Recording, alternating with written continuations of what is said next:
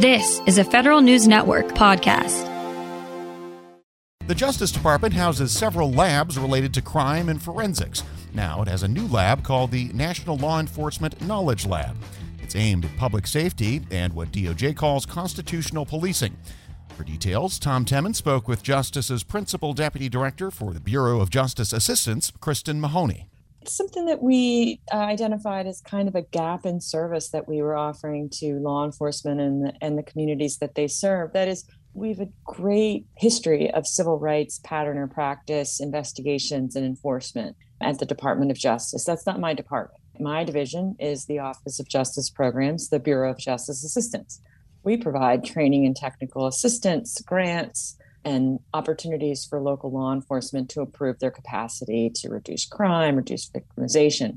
And it occurred to us that in our discussions with our colleagues at the Civil Rights Division, that there's a real opportunity for us to take knowledge that they have from years of pattern and practice investigation and turn it into actionable, proactive checklists, documents, translations of here's what happened in those patterns and practice cases. And here's how we can turn that into knowledge for law enforcement, a new chief, someone studying for their lieutenant's exam, and understand what those core concepts of constitutional policing are.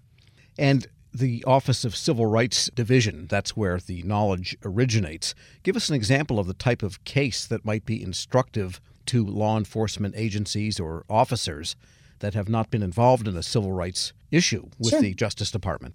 Yeah, I mean, if you're not a legal geek and you don't follow, civil rights work and case law daily as it evolves, as our law evolves, as our living, breathing Constitution evolves, you're not really going to be up to speed on the types of cases that the Civil Rights Division Special Litigation Team takes on. And, that's through no fault of law enforcement professionals. They have many things that we're asking them to do every day.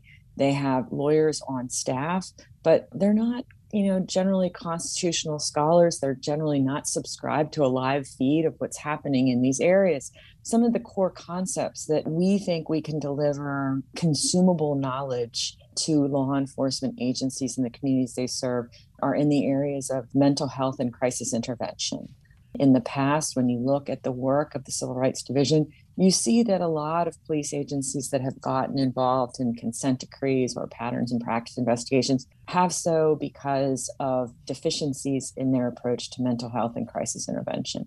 Also, they've had findings in the areas of stops, illegal stops, searches, seizures and arrests, bias in policing, and unlawful use of force. I think those are the four main categories that when you map the work of the Civil Rights Division back to actual practice in policing, those are the areas that we can pull those findings and pull those investigation reports out, and we can map them directly back to the resources that we have at the program office to translate and provide training and technical assistance in those areas. Right. So the lab then does more than simply post documents on these consents and findings and so forth from the Civil Rights Division. You somehow have to, you mentioned, translate them into usable information. How does that happen? Well, the Civil Rights Division has an outstanding list and so many documents on the work that they've done. But like I said, because of all of the different conflicting and countervailing activities that law enforcement are charged with doing every day, they just don't have the bandwidth to dissect that. And, we do. We have the bandwidth to dissect that. We have the bandwidth to then say, well, let's say one of the recommendations that we hear about all the time is the need to do crisis intervention training to help de-escalate situations or properly solve situations in a way that people don't get hurt.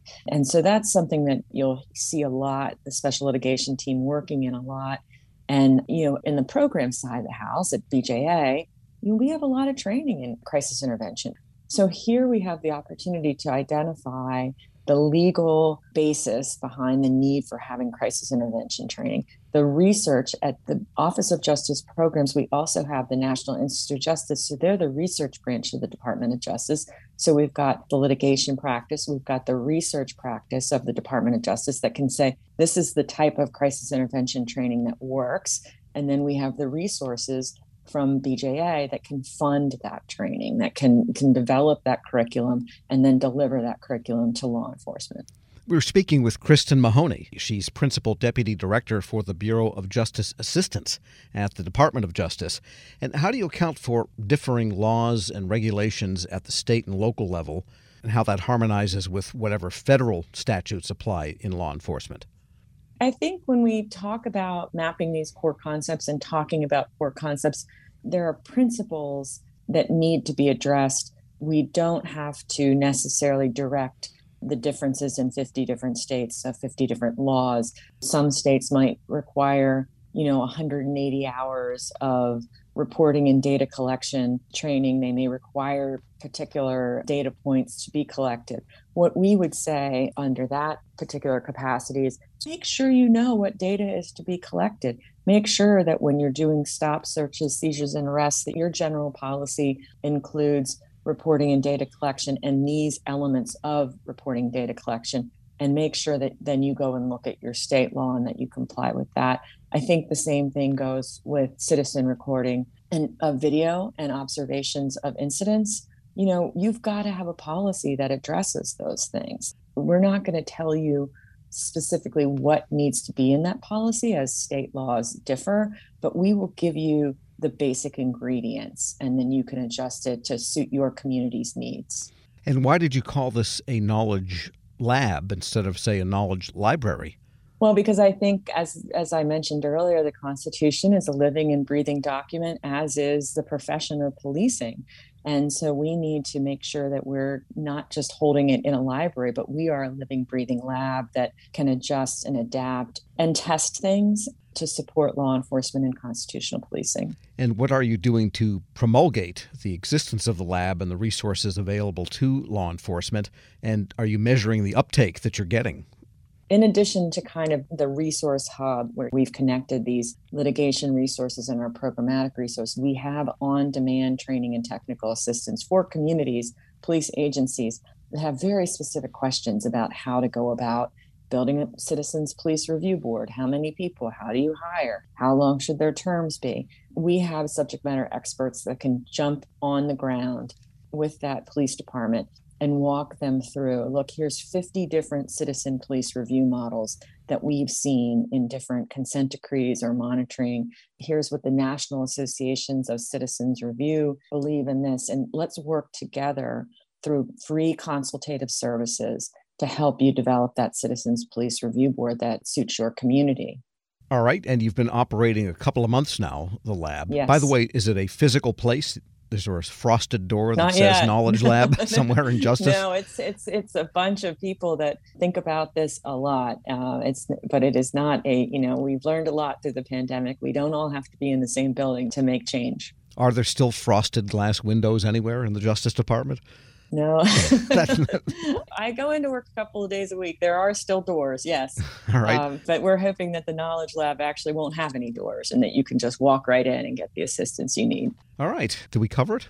I think so. We launched in Los Angeles at the end of April. It was a very deliberative launch with about 80 people. The Associate Attorney General, Vanita Gupta, spoke at the launch about the importance of this from her perspective. She has the opportunity to, as the number 3 official of the Department of Justice, to manage the civil rights litigation branch, but also the programmatic branches. So she's really in a unique position that she can see the need for us to have this crosstalk and develop this tool for researchers and law enforcement. And we were so happy that the Los Angeles Police Department hosted it, and Chief Michael Moore was able to kind of explain his story coming up through the LAPD, through its reform-minded, practice. And we had so many other terrific community group people there and advocates there to help us with that launch. We will have other listening sessions so that we can be sure that our content meets the needs of the community. Kristen Mahoney is Principal Deputy Director for the Bureau of Justice Assistance. We'll post this interview along with a link to more information about the lab at federalnewsnetwork.com/Federal Drive. This episode is brought to you by Zelle. Whenever you're sending money through an app or online, it's important to do it safely. Here are a few helpful tips. First, always make sure you know and trust the person you are sending money to. Second, confirm you have entered their contact details correctly. And finally, if you don't trust the person, or your recipient is rushing you to send money right away, think twice before sending money through an app or online. Grab a 30-day free trial of Live by Live Plus, and you'll get unlimited skips, commercial-free music, and all of the podcasts and live streaming events you can handle. Visit livexlive.com/podcast1 to learn more and start your free trial.